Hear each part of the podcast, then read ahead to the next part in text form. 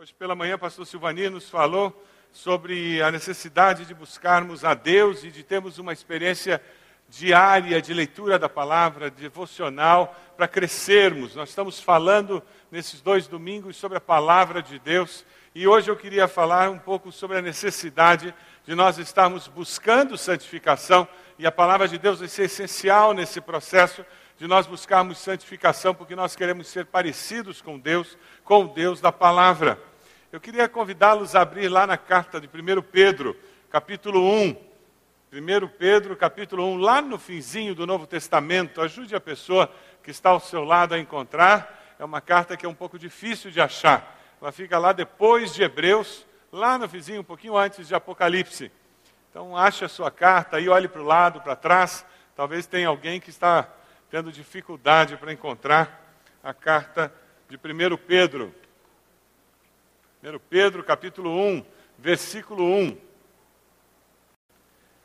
Pedro, apóstolo de Jesus Cristo, aos eleitos de Deus, peregrinos dispersos. Ele escreve essa carta para aqueles cristãos que estavam, aqueles judeus que estavam espalhados fora da terra deles, eles estavam longe de Jerusalém, era um, o falar peregrino era um termo muito comum. E ele escreve isso para os cristãos, usando esse, essa terminologia muito conhecida para os judeus, para falar sobre um outro tipo de peregrino. Nós cristãos somos peregrinos nessa terra. Estamos longe da terra que Deus tem para nós. Nós estamos longe daquela terra que nós sabemos ah, que é a terra do, do reino de Deus nós estamos tendo a mesma experiência. Os peregrinos os judeus, quando estavam fora, exilados, eles estavam sempre lidando com a dificuldade. Não era a língua deles, não era a cultura deles, não era o governo deles. Eles eram eternamente estrangeiros. Quem já foi imigrante em algum país sabe do que eu estou falando. Você, por mais ajustado que esteja naquele lugar, não é o teu país. Por mais que você fale o idioma, não é a sua língua mãe. Não adianta. Você tem que pensar para falar você articula. Nós estamos fazendo a tradução dos sementes para italiano. Ele, a tradução já estava pronta, quase indo para a gráfica. Uma irmã da nossa igreja que fez faculdade na Itália, eu disse, dá para a irmã dar uma olhadinha. E ela deu uma olhada, ela, ela disse, olha pastor, tá bom, mas deixa eu dar para uma outra pessoa. Pastor Xavier, que prega no nosso culto italiano. Ele foi professor de italiano. Ele está aposentado. Ele leu e disse, não tem nenhum erro o italiano está perfeito, gramaticalmente correto, mas não está escrito do jeito que o italiano escreve. Quando eu trabalhava nos Estados Unidos, depois de sete, cinco anos, sete anos lá, eu sempre escrevia, tudo que eu escrevia em inglês, eu pedia à minha secretária, que era uma americana que tinha feito faculdade de inglês, eu pedia para ela corrigir. E nos últimos anos ela praticamente não corrigia nada. Um dia conversando com ela, eu disse, Carolyn, você parou de me corrigir, você cansou de corrigir. O que, que aconteceu? Ela disse, não, o senhor não está fazendo mais erro de gramatical nenhum. Eu disse, mas como assim? Impossível, é segunda língua, não adianta. Ela disse, não, erro gramatical o senhor não faz. Só que o senhor escreve de um jeito que americano escreve. Porque o senhor escreve do jeito que o senhor fala, é que nem brasileiro fala. Não adianta, segunda língua é segunda língua. Você tem um sotaque, você a, a construção gramatical é diferente. E culturalmente é a mesma coisa. E aqueles judeus que iam para o exílio, eles estavam exilados, eles estavam longe da cultura deles. E Pedro pega todo esse contexto e ele diz: Nós, como cristãos, vivemos nesse mundo e nós somos peregrinos aqui, ou seja, nós sempre temos que estar no contrapé dessa sociedade. É importante nós entendermos esse conceito porque isso nos ajuda a entender a necessidade da busca de santificação. Por quê? Porque nós sempre temos que buscar essa santificação porque a sociedade, a vida, a nossa natureza pecaminosa sempre nos leva a viver do jeito que essa sociedade vive. E Deus está nos dizendo: não, eu quero os valores do reino na tua vida. Não, eu quero que você se santifique para você viver como peregrino nessa terra nós precisamos nos sentir desconfortáveis com a cultura e valores do mundo onde vivemos. Se você está se santificando e vivendo com Deus e caminhando com Deus e tendo os valores de Deus na sua vida, você liga a televisão e em determinados momentos você vai se sentir desconfortável, você vai no cafezinho da sua empresa e você participa da conversa, em determinado momento você tem que se sentir desconfortável. Você vai na festa de aniversário da sua família e quando a maioria das pessoas não conhecem a Jesus, não seguem a Jesus, em determinados momentos você vai se sentir desconfortável. Porque nós temos que estar desconfortáveis porque não é a nossa cultura, não são os nossos valores. Nós não somos desse mundo, ou somos? Nós vivemos correndo perigo. É por isso que nós precisamos uns dos outros. Por isso que Jesus bolou a igreja, para nós nos protegermos, nos ajudarmos, porque o inimigo das nossas almas tenta nos destruir, ele quer destruir nossos valores, ele quer nos enganar, ele quer fazer com que a gente pense que alguém nasce e essa pessoa, ah, não, mas ele teve tantos problemas na infância, por isso que ele é assim. Será que é? Ou ele pode escolher ser diferente? Nós precisamos entender que é possível ser diferente com o poder de Jesus. Você acredita nisso? Acredita mesmo? Diga amém. Então, se você acredita nisso, você vai estar desconfortável. Porque essa nossa sociedade desculpa tudo. É muito interessante. Eu vi um vídeo, eu queria compartilhar com vocês. Esse vídeo, ele mostra de uma maneira muito clara o perigo que existe, a necessidade de nós estarmos alertas e a necessidade que nós temos da igreja, uns dos outros, para sobreviver. E ele passa uma mensagem muito importante: juntos, estando alertas, a vitória é garantida. Dê uma olhadinha nesse vídeo.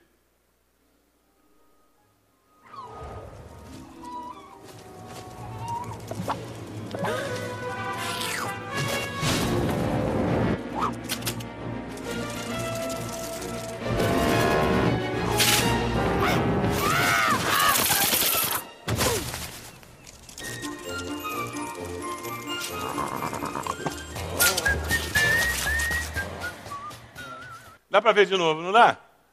Ele é rapidinho. Passa de novo, faz favor. Todo mundo vivendo a vida normal.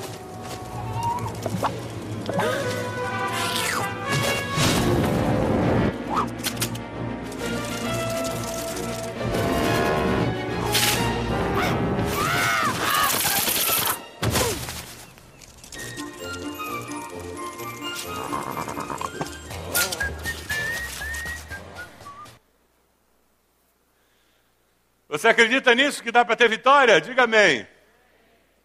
Mas eu tenho que estar atento, eu tenho que estar alerta. E eu tenho que estar buscando santificação para estar alerta, porque senão eu não vou estar alerta, eu não vou perceber. Os meus sentidos vão estar embotados, os meus valores vão ser tão parecidos com na sociedade que quando o inimigo da minha alma, Satanás, vier me enganar, vier roubar a alegria da minha, da minha vida, vier criar uma situação em casa, eu não vou nem perceber ele está entrando, ele entra pela televisão, pela internet, ele corrói os valores, e eu nem percebo, porque todo mundo faz. O que, que, tem de mais? Eu vou botar uma cama de casal no quarto do meu filho para ele receber a namorada. É melhor do que eles ficarem aí no carro, né? Transando no carro, indo para motel. Pelo menos estão mais seguros aqui, né? E porque eu não estou buscando santificação, eu já nem percebo que está errado. Eu já nem percebo que está errado. Aí aquele casal que está com problema na vida sexual, ao invés de buscar aconselhamento, eles alugam um DVD de filme pornográfico para assistir junto, para dar uma aquecida na vida sexual deles. Eles não percebem mais que é o inimigo das almas deles que está vindo destruir. Mas eles não estão buscando santificação, eles não percebem o perigo. E porque eles não estão caminhando junto com o povo de Deus, eles não compartilham essa ideia absurda para ouvir de alguém dizer: para com isso em nome de Jesus. Eu repreendo essa ideia. Porque quando a gente caminha com o povo de Deus, a hora que a gente fala besteira, o que, que o povo da célula diz? Para com isso!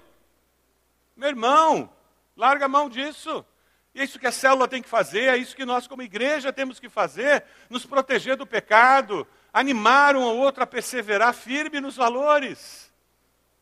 Quando somos tentados a aceitar suborno, a subornar, ou fazer negócios sem nota, e falamos com os irmãos, os irmãos têm que nos animar a prosseguir, confiando que Deus vai suprir, confiando que vale a pena ser honesto, confiando que vale a pena ter os valores do reino. Nós buscamos santificação, buscamos uma vida com os valores do reino, porque esse é o caráter do nosso Deus. O nosso Deus é assim. O nosso Deus é santo. Veja os versículos 13 a 16. Versículos 13 a 16 de 1 1 Pedro capítulo 1 nos fala sobre isso, portanto, estejam com a mente preparada, prontos para agir e sejam alertas, coloquem toda a esperança na graça que lhes será dada quando Jesus Cristo for revelado.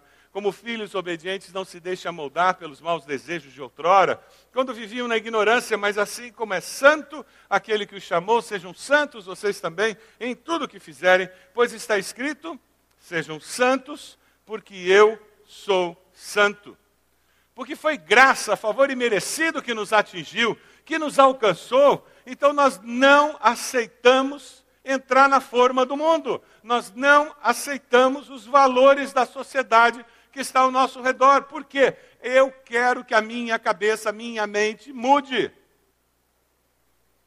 A maioria da nossa igreja é formada por pessoas de primeira geração, nós sabemos disso.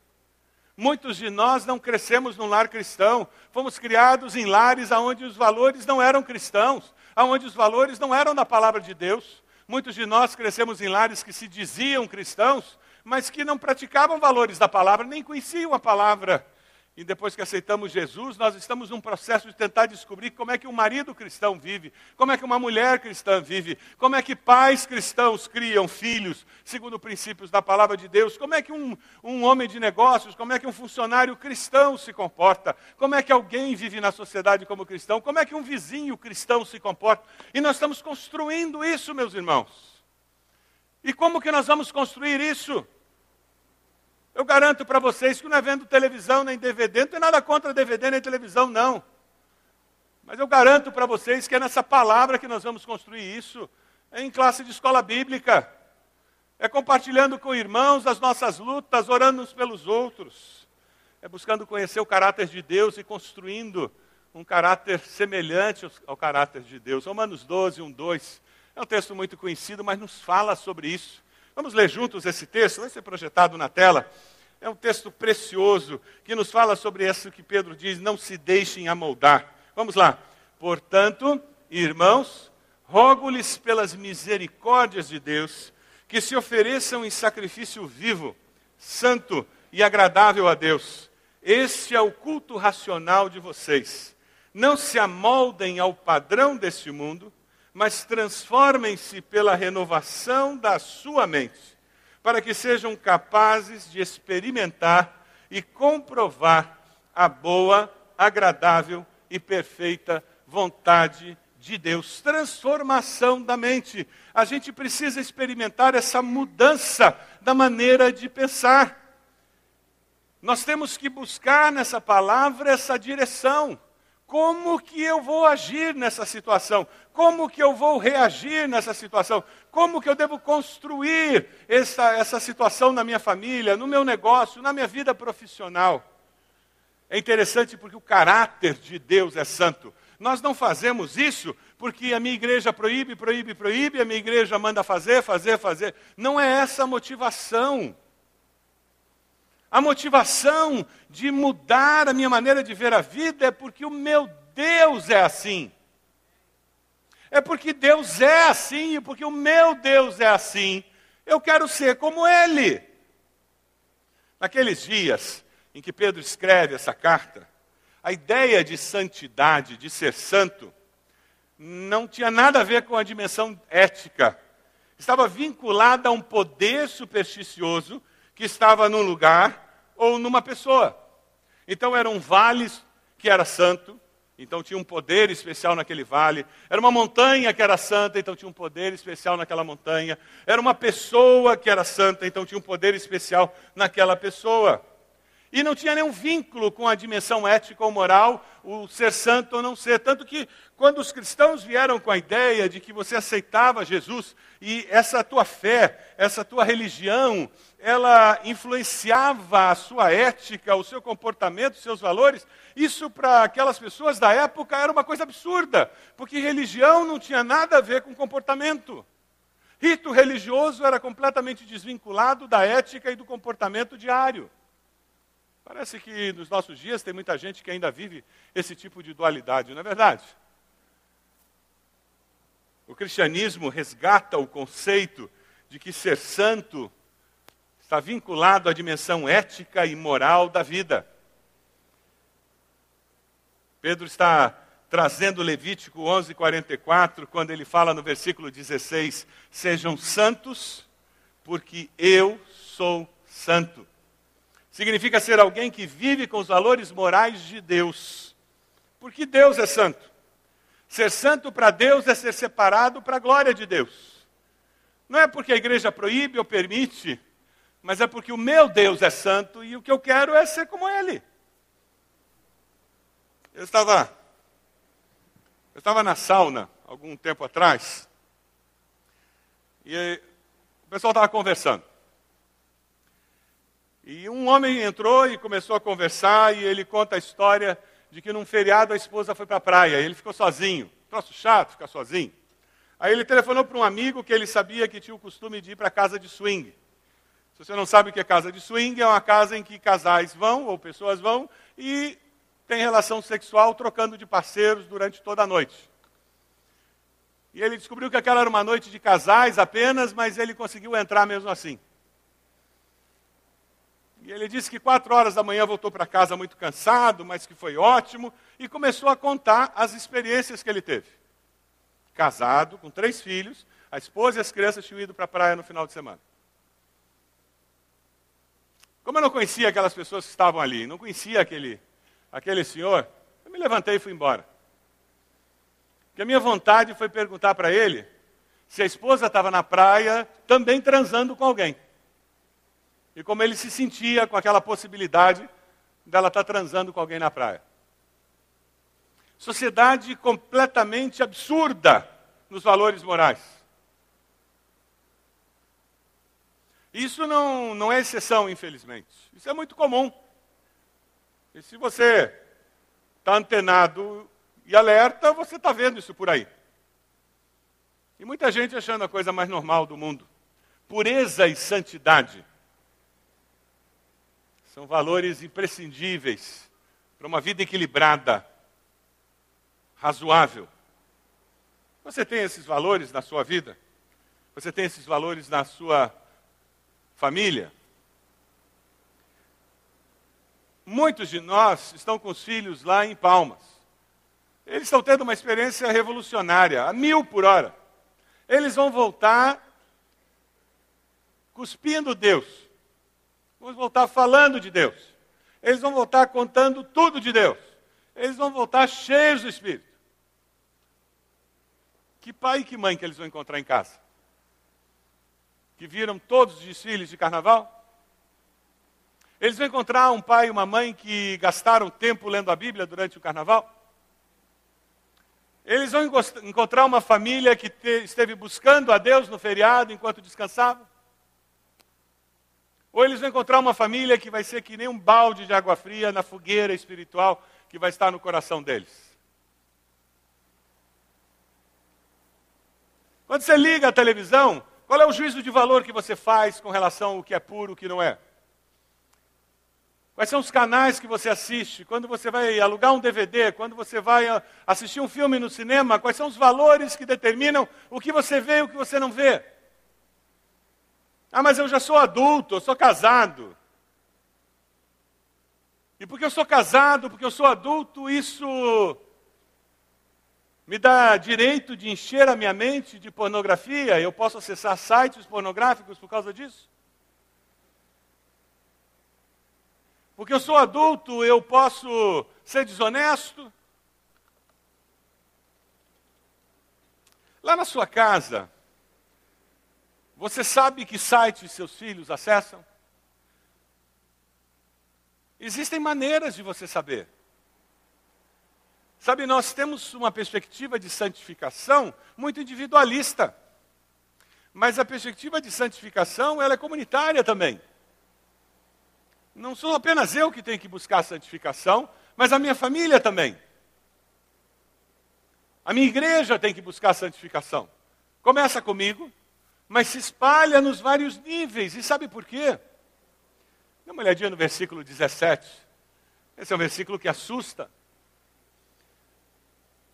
O apóstolo Pedro diz: Uma vez que vocês chamam Pai aquele que julga imparcialmente as obras de cada um, portem-se com temor durante a jornada terrena de vocês. Portem-se com temor, julgamento virá. Eu, você, não olha para o lado, mas essa pessoa que está do seu lado, todos estaremos diante de Deus. E seremos julgados. E prestaremos contas dos filmes que assistimos e deixamos de assistir, do que fizemos e deixamos de fazer, das oportunidades perdidas e das aproveitadas, das palavras ditas e não ditas prestaremos contas a Deus de como vivemos a nossa vida, do quanto buscamos santidade, já que há uma ordem de Deus. Sede santos, porque eu sou santo. A jornada terrena é a expressão que Pedro usa. Somos peregrinos nessa vida. Estamos de passagem.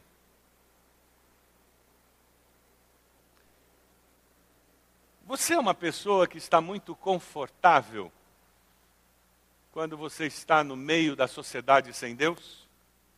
Você se sente muito à vontade no meio daqueles que não têm os valores de Deus? Você conversa com muita facilidade?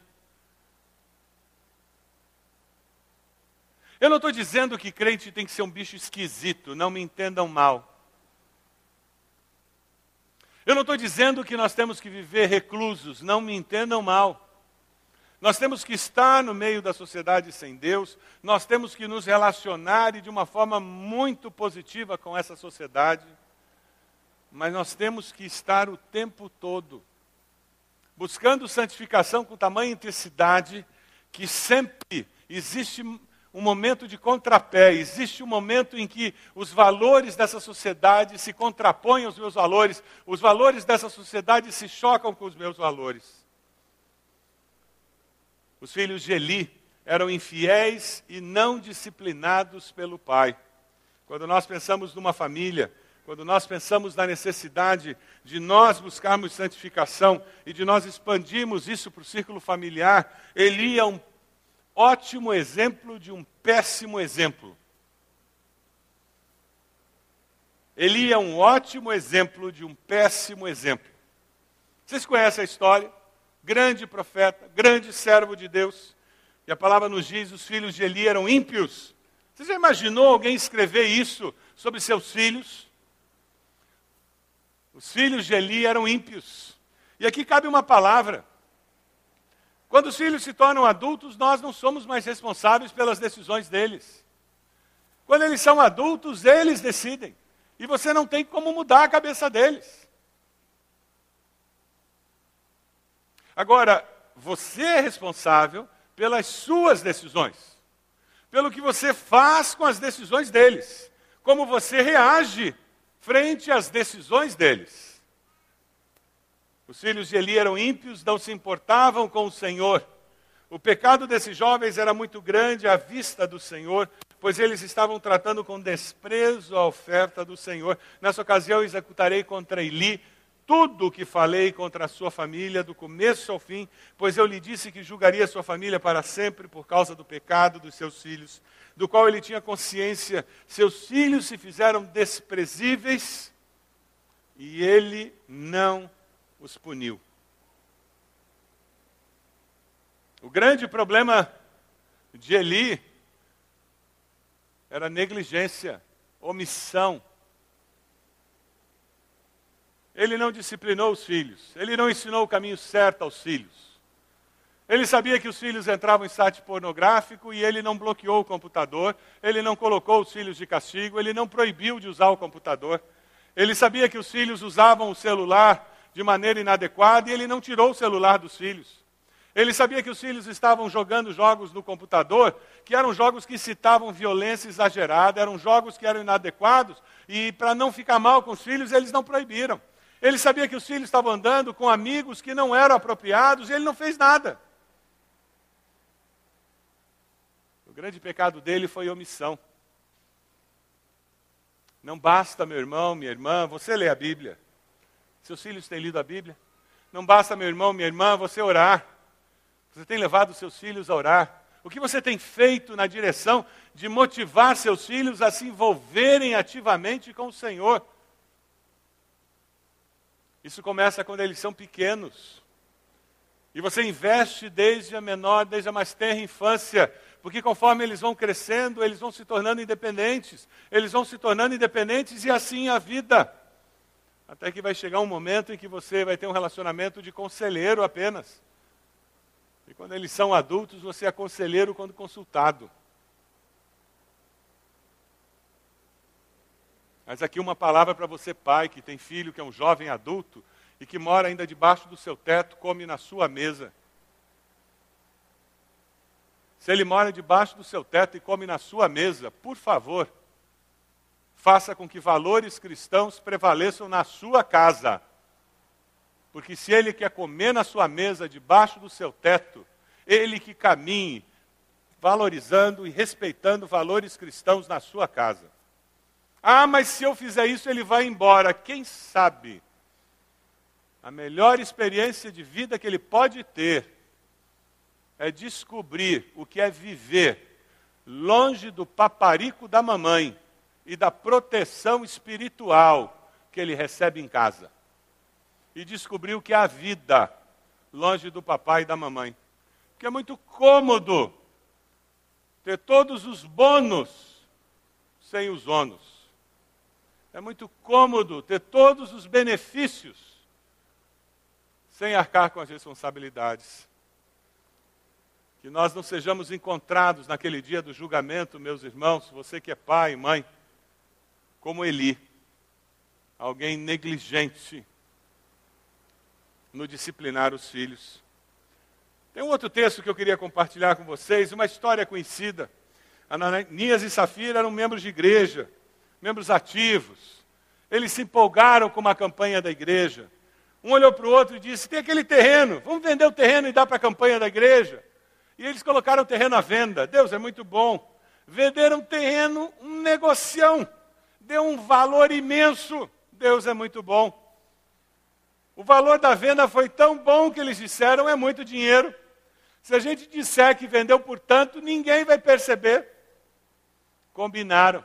Ananias chegou, disse que vendeu por tanto, o Espírito Santo revelou. Ananias aconteceu o que com ele? Quem sabe? Morreu. Ainda bem que Deus não está usando esse critério hoje em dia. Vimos ter um problema de crescimento de igreja muito sério. E o texto continua lá em Atos 5, 9. Pedro disse para a esposa, porque a esposa chegou. Ela devia estar se arrumando, deve ter demorado mais para arrumar o cabelo, a maquiagem, porque ela chegou depois dele. E quando ela chega, Pedro faz a pergunta e ela responde o combinado. E o apóstolo diz: porque vocês entrarem em acordo para tentar o Espírito do Senhor, veja, estão à porta os pés dos que sepultaram seu marido, e eles a levarão também naquele mesmo instante. Ela caiu morta aos pés dele. Então os moços entraram, encontrando a morta, levaram-na e a sepultaram ao lado do seu marido. E grande temor apoderou-se de toda a igreja e de todos os que ouviram falar desses acontecimentos. Você tem mentido para alguém? Tem omitido a verdade? Na sua família, falar a verdade é um valor importante? Quando seus filhos mentem, o que, que você faz? Você faz de conta que eles não mentiram? Você faz vista grossa? Como que vocês lidam com mentira no seu lar? Que mais cedo ou mais tarde filho vai mentir. Faz parte da natureza humana mentir. Alguns têm mais dificuldade nessa área do que outros, mas mentir, todo pai vai ter que lidar com mentira de filho. Como que você lida com mentira? Ah, meus irmãos, como é importante numa família cristã falar a verdade, doa a quem doer, sem sem ter medo de falar é importante. Quando nossos filhos estavam crescendo, eles sabiam que se nós soubéssemos por terceiro alguma coisa que eles tinham feito, o castigo seria muito maior do que se nós soubéssemos por eles. E muitas vezes, com muito medo, eles vieram nos contar as bobagens que eles tinham feito. Porque eles sabiam que se nós ouvíssemos de terceiros, a disciplina seria muito mais grave. Porque nós valorizávamos a verdade. Uma tia minha, ela, ela não gostava de estudar. E ela tinha problemas nessa área com falar a verdade. Chegou no final do ano, ela chegou em casa com um boletim. Entregou para minha avó. Minha avó tinha dez filhos. Mais um boletim. E ela olhou, reprovada. Deu umas palmadas, botou de castigo. Passou as férias. Lembra daquele tempo que férias escolares era dezembro, janeiro, fevereiro, a aula só começava em março? Chegou em março, minha tia foi para a aula. A minha avó foi na escola. Estranhou porque ela não estava na sala dela. A sala do ano que ela tinha reprovado. Foi falar com a diretora, a diretora disse: Não, ela não pode estar ali. Ela passou de ano, a senhora se esqueceu. Ela disse: Não, ela reprovou. E as duas começaram a discutir. Minha avó disse: Espera um pouquinho, eu vou lá em casa. Foi em casa, pegou o boletim, trouxe para a diretora. A diretora olhou e disse: Não, esse boletim está modificado. A senhora veio aqui, está meio rasurado. Foi lá, pegou a ficha dela, ela passou em tudo chamaram a minha tia na sala. Ela baixou a cabeça. A minha avó, por que você fez isso? Cabeça de criança. Não, é que eu não gosto de estudar. Eu já sabia tudo, porque eu passei. Então eu pensei, se eu mexer no boletim e disser que eu reprovei, eu levo uma surra, fico de castigo. Mas, compensação, o ano inteiro eu não tenho que estudar. Ela levou mais uma surra e ficou de castigo. E teve que estudar o ano inteiro. Filho mente na imaturidade deles, às vezes é maldade. E alguns deles têm uma tendência que se pai e mãe não disciplinam e não corrige, você pode ter problemas seríssimos na vida adulta com eles. Como é que você lida com isso na sua casa? Alguns pais, por não corrigirem seus filhos, eles chegam na vida adulta achando que dá para se safar com mentira. Tem marido que não conta para a esposa que recebeu bônus, que recebeu promoção. Tem esposa que não sabe quanto o marido ganha. Tem marido que não sabe quanto a esposa ganha. Tem casal que um não sabe a senha do outro. Se um dos dois morrer, é só no inventário que mexe na conta bancária. Porque não tem a, conta, a senha do banco do outro. Não sabe. Você conta para sua esposa onde você foi, com quem você falou, o que você fez?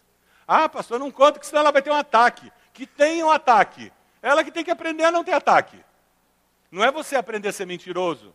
Você conta para o seu esposo o que aconteceu com os filhos. Você conta para o seu esposo onde você foi, com quem você falou. Ah, não, pastor, ele é muito nervoso. Ele vai espancar as crianças. Você tem que contar. E depois manda ele crescer e parar de espancar as crianças.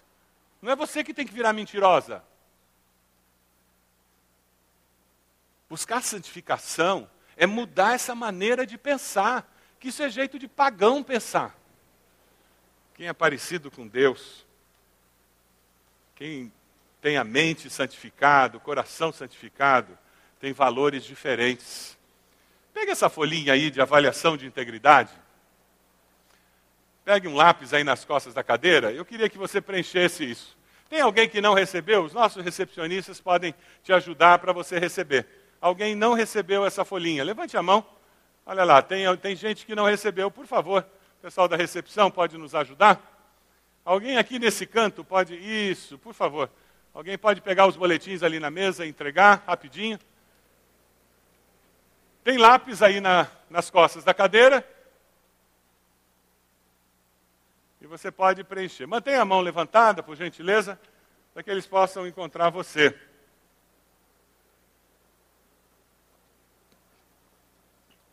São duas colunas, uma eu e outra na minha família. Na minha família tem alguém que faz isso? Você vai estar trabalhando em duas dimensões. A primeira mentir na alfândega sobre produtos ou quantias. Somos do Paraguai e nós estamos voltando. Como é que a gente preenche aquilo quando volta do Paraguai? Nós viajamos para o exterior e eu estou chegando na alfândega. Eu conto o que eu comprei ou não conto?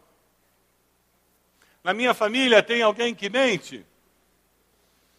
Dois, omitir ou alterar dados do imposto de renda para obter vantagens. Três, descumprir a palavra. Aquela pessoa que quando promete alguma coisa ninguém acredita. Fulano não dá para acreditar. A gente escuta tudo que ele fala com carteirinha de estudante para dar desconto. Quatro, pedir para assinarem livro de ponto, lista de presença na faculdade quando está ausente. Na sua família tem alguém que faz isso? Cinco, encomendar a terceiros trabalhos escolares, teses e monografias e dizer que foi o autor. Esse é um dos grandes problemas nas escolas e faculdades hoje. Tem site, site especializado nisso. Seis, trocar etiquetas em lojas ou supermercados. Acredite, tem gente que faz isso. Sete, não devolver no prazo combinado livros, CDs, utilidades domésticas emprestadas. Oito, mentir ao ser flagrado em infração de trânsito. Não, mas eu estava na velocidade, eu não estava mais de 60. E você sabe que você estava a 120. Você sabe que não estava andando a 60. Você sabe quanto é 60. Tentar subornar o guarda quando está sendo multado. É um dinheirinho para cerveja. 10. Consultar sites pornográficos pela internet. Você faz isso? Alguém na sua família está fazendo isso? 11. Alterar o valor de um imóvel para pagar menos imposto. Isso é prática quase que aceita universalmente no nosso país. É um negócio assim absurdo. É um valor que está quase tornando lei, mais um pouco vira lei. 12. Levar indevidamente material de empresa da empresa onde trabalha. Também eles me pagam tão mal, né? Comprar ou vender sem nota fiscal. Vocês já, já ofereceram para você essa proposta? Mas o senhor quer com nota ou sem nota? Algum tempo atrás, alguém soube um preço que nós tínhamos pago para alguma coisa aqui na igreja e ficou indignado. Que absurdo, pastor, estão explorando a igreja. Na minha casa acabei de fazer a mesma coisa e paguei quase que a metade do preço. E eu ouvi, ouvi, literalmente 15 minutos. Quando a pessoa terminou de falar, eu fiz uma pergunta. Sabe qual foi a pergunta que eu fiz? O irmão fez com nota ou sem nota? Ah, sem nota, claro, né, pastor? Eu disse: Pois é, irmão. Na igreja nós primamos em fazer as coisas pela lei. Eu sei que o irmão espera que nós façamos isso, né? Então nós fizemos com nota. Por isso que isso é quase o dobro do preço.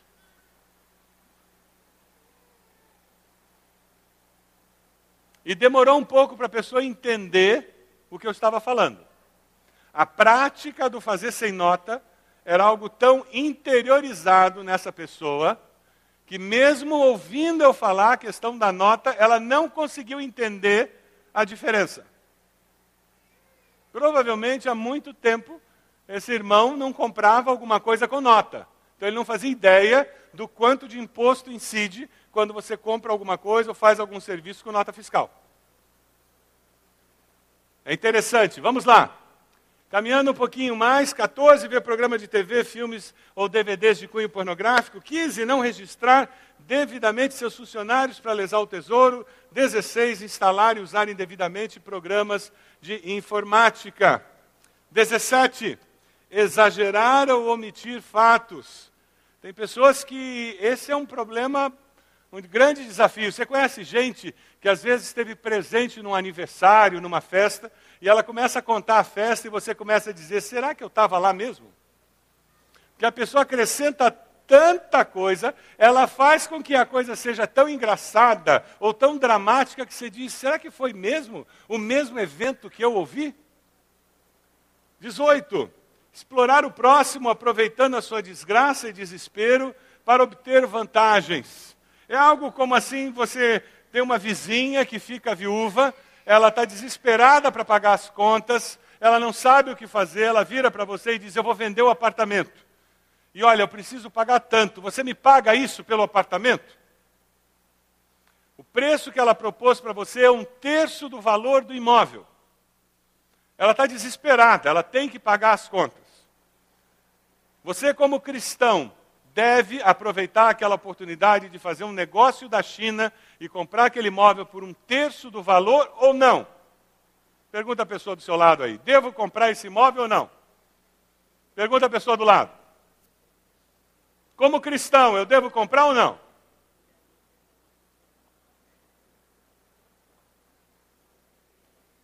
Sua resposta revela o nível de santificação que você tem na sua vida. O quanto de Cristo tem em você. É tão simples quanto isso. Deixa eu fazer uma outra pergunta para ajudar você a pensar. Seu pai faleceu, sua mãe é viúva, ela tem contas para pagar, ela só tem um imóvel, ela está desesperada para pagar as contas, e ela procura o vizinho e diz: Eu quero vender por um terço do valor esse imóvel. Como você se sentiria se o vizinho comprasse por um terço do valor imóvel? Você dizia que aquele vizinho é o quê? Um bom cristão ou um canalha? Você dizia que ele era o quê? Um sem vergonha. É isso mesmo. Santificação nos faz enxergar as situações da vida de uma maneira diferente. É por isso que nós não somos desse mundo. Nós somos peregrinos, a gente vê a vida diferente. E se eu não vejo a vida diferente, eu estou agindo como gente desse mundo. E, o, e a lista continua, vamos lá. 19, desrespeitar, agredir ou violar a natureza. 20, falar mal de terceiros, fofocar. 21, exceder limite do namoro. 22, não devolver o dinheiro que emprestou no prazo marcado. 23, mentir para justificar atrasos. Foi o trânsito, foi o vizinho. Ah, não, fui eu mesmo que me atrasei. 24, mentir que está orando por alguém. 25, pedir que alguém, para alguém dizer que você não está no presente. 26, ser infiel. 27, ignorar os pecados dos membros da família sem corrigir filhos, sem admoestar adultos. 28, falsificar documentos, emprestar documento para irmão mais novo, para ele ir em algum lugar que é proibido. Você emprestar carteirinha de estudante para alguém conseguir pagar meia no cinema, porque a fotografia é muito mal feita, quer dizer, não dá nem para perceber que não é você.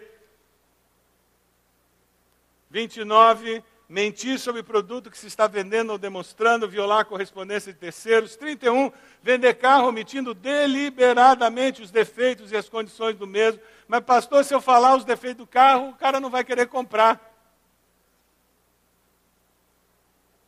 Olha, Deus é tão bom que vai aparecer algum louco que vai querer comprar. Eu tive uma situação assim nos Estados Unidos e eu tive que lidar com essa questão ética, foi complicado porque me enganaram e eu comprei uma porcaria de carro. Eu fiquei com ele um ano e meio e eu dizia Deus: eu não vou enganar ninguém.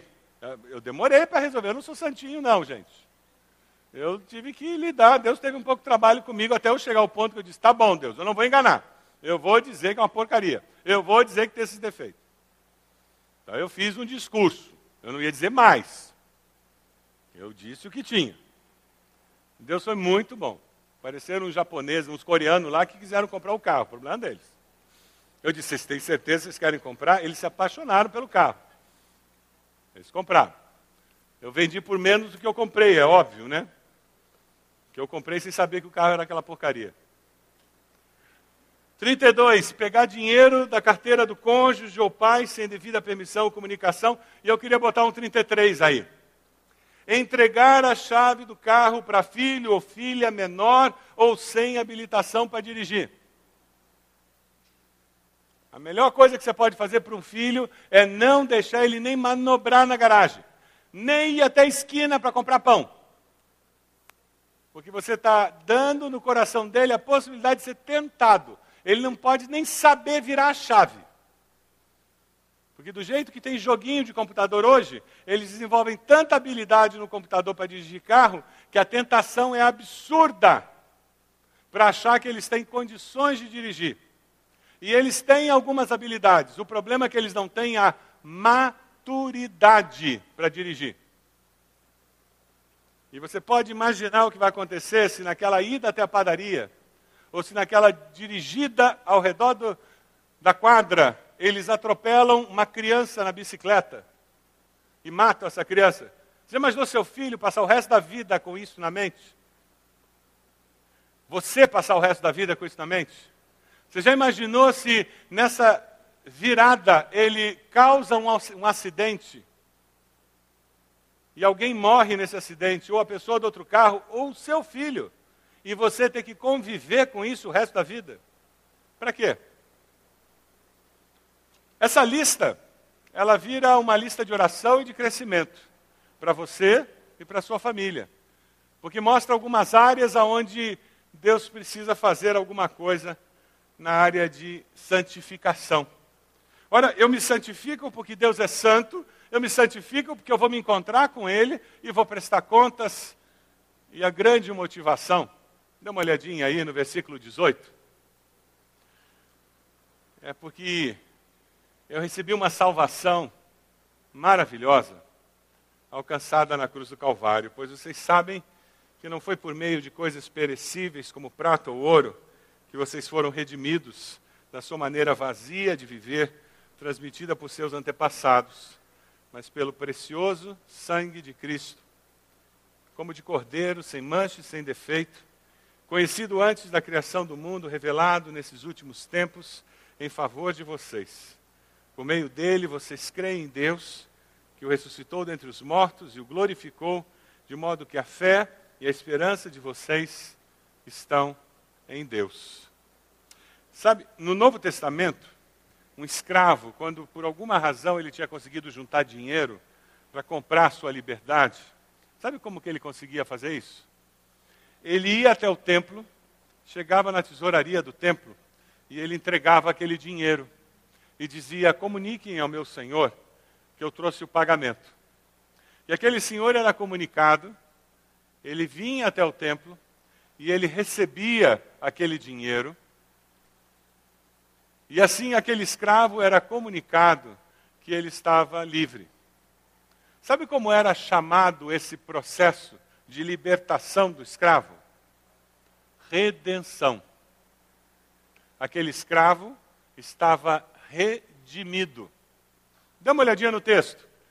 É com esse conceito em mente que o apóstolo Pedro escreve dizendo: Pois vocês sabem que não foi por meio de coisas perecíveis como prata e ouro que vocês foram redimidos da sua maneira vazia de viver, transmitida por seus antepassados, mas pelo precioso sangue de Cristo, como de um cordeiro sem mancha e sem defeito. Nós somos redimidos de um comportamento, uma maneira vazia dos nossos antepassados, aquele jeito, aquelas culturas que os nossos pais tinham, porque não conheciam a palavra, porque não aplicavam a palavra, e Deus nos resgata e nos dá uma nova maneira de viver. E Ele faz isso porque Ele é Deus. A nossa motivação para buscar a santificação é porque nós queremos dar uma resposta a esse grande amor amor demonstrado por nós, amor que o Senhor demonstrou por nós. É por isso que nós queremos nos santificar. É por isso que quanto mais exposto à palavra, mais santificação eu vou experimentar, porque essa é a palavra de Deus. Quanto menos exposto a essa palavra, menos santificação.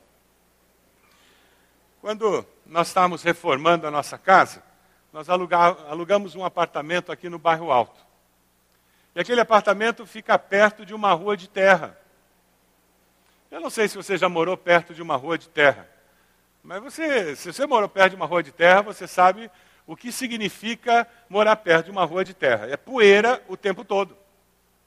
A gente tinha que tirar poeira dos móveis todos os dias. E você tirava a poeira de manhã, à tarde você chegava, passava o dedo, já tinha marca. Impressionante. Isso é uma boa ilustração da necessidade de santificação que nós temos.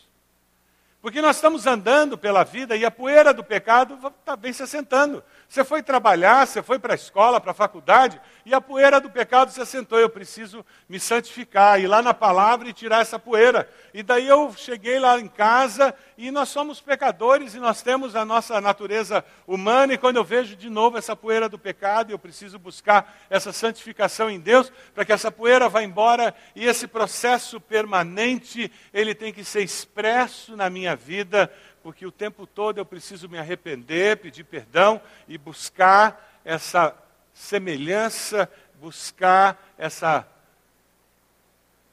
vida que reflete o caráter de Deus, que é santo. A santidade vai ser expressa no nosso novo estilo de vida, e ela é expressa porque nós somos salvos por um Deus cheio de graça. Eu queria fazer quatro perguntas para você.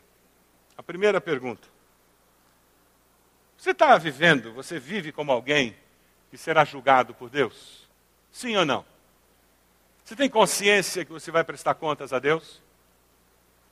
As pessoas da sua família vivem com consciência de que prestarão contas a Deus? Você tem falado isso para elas? Você tem alertado de que todos nós prestaremos contas a Deus? Segunda pergunta: Você é grato a Deus pelo alto preço pago pela sua salvação? Sim ou não? Você é grato? Porque você foi redimido. Aquele processo de alguém pagar o preço para que você fosse liberto. Foi um preço altíssimo. Sim ou não? Você busca a santificação, sem a qual ninguém verá a Deus. Isso é um processo permanente na sua mente, o tirar essa poeira do pecado. Você quando está com pessoas que não conhecem a Cristo, é evidente na sua mente, no seu coração, que existe um contraponto sempre, que existe sempre uma dissonância de valores, existe sempre uma discórdia de valores. Ou você está com uma porção de gente não crente e parece que todo mundo é igual, todo mundo pensa igual a mim, eu não vejo diferença. Você é desse mundo ou você é peregrino nesse mundo? A quarta pergunta. A palavra de Deus é alimento diário para a sua alma? Sim ou não? O apóstolo Pedro, no capítulo 2, versículo 2, ele diz: Como crianças recém-nascidas, desejem de coração o leite espiritual puro, para que por meio dele cresçam para a salvação, agora que vocês provaram que o Senhor é bom. Palavra de Deus é alimento diário para a sua alma, para que você possa ser santo porque Deus é santo, para que você possa estar preparado para o dia do julgamento, para que você celebre essa salvação recebida. Eu queria que você fechasse seus olhos, por gentileza. Momento seu com Deus. Talvez nessa lista tenham surgido algumas situações muito específicas que você tem que ser sincero com você mesmo e dizer: tem algumas coisas que eu preciso mudar. Talvez nessa lista tenham surgido algumas situações que você percebe que na sua família precisa acontecer mudança, transformação. Você precisa que Deus faça alguma coisa. Esse é momento de consagração momento de entrega ao Senhor. Nós vamos cantar um cântico que fala, pedindo a Deus para nos levar além, para um outro nível, para um outro estágio na vida cristã. E esse é o desejo do meu coração nessa noite. Que você diga, eu estou aqui nesse estágio de santificação, e ouvindo a palavra hoje eu descubro que eu preciso crescer, e eu assumo um compromisso com Deus. Independente do estágio que eu estou, eu quero crescer mais, Deus. Deus, eu quero me tornar mais santo. Não é porque eu não estou buscando, não é porque eu não estou crescendo, mas eu quero mais, Deus. Ou quem sabe, Deus, eu estou tão longe do Senhor, estou tão perdido. Deus, eu preciso começar essa caminhada. Deus, eu não sei mais quem eu sou como cristão. Eu perdi os valores, eu perdi a identidade cristã, Deus. Eu quero eu quero começar uma caminhada contigo. E você vai chegar até aqui não porque você confia em você, mas porque você confia no poder do Senhor para te dar vitória, em nome de Jesus. Você confia que o Senhor vai se manifestar na sua vida. Vamos nos colocar de pé. Enquanto nós começarmos a cantar, eu quero pedir que você já comece a vir agora, se colocando de joelhos aqui na frente. Eu queria orar pela sua vida, pedindo a vitória em nome de Jesus. Venha até aqui, se coloque de joelhos e nós vamos orar por você. Orar pela sua família, pedindo que Deus use a sua vida para abençoar a sua família. Porque você quer ir além, você quer chegar num nível maior, você quer crescer, você quer se santificar, você quer mais de Deus na sua vida. Pode vir, estamos esperando você.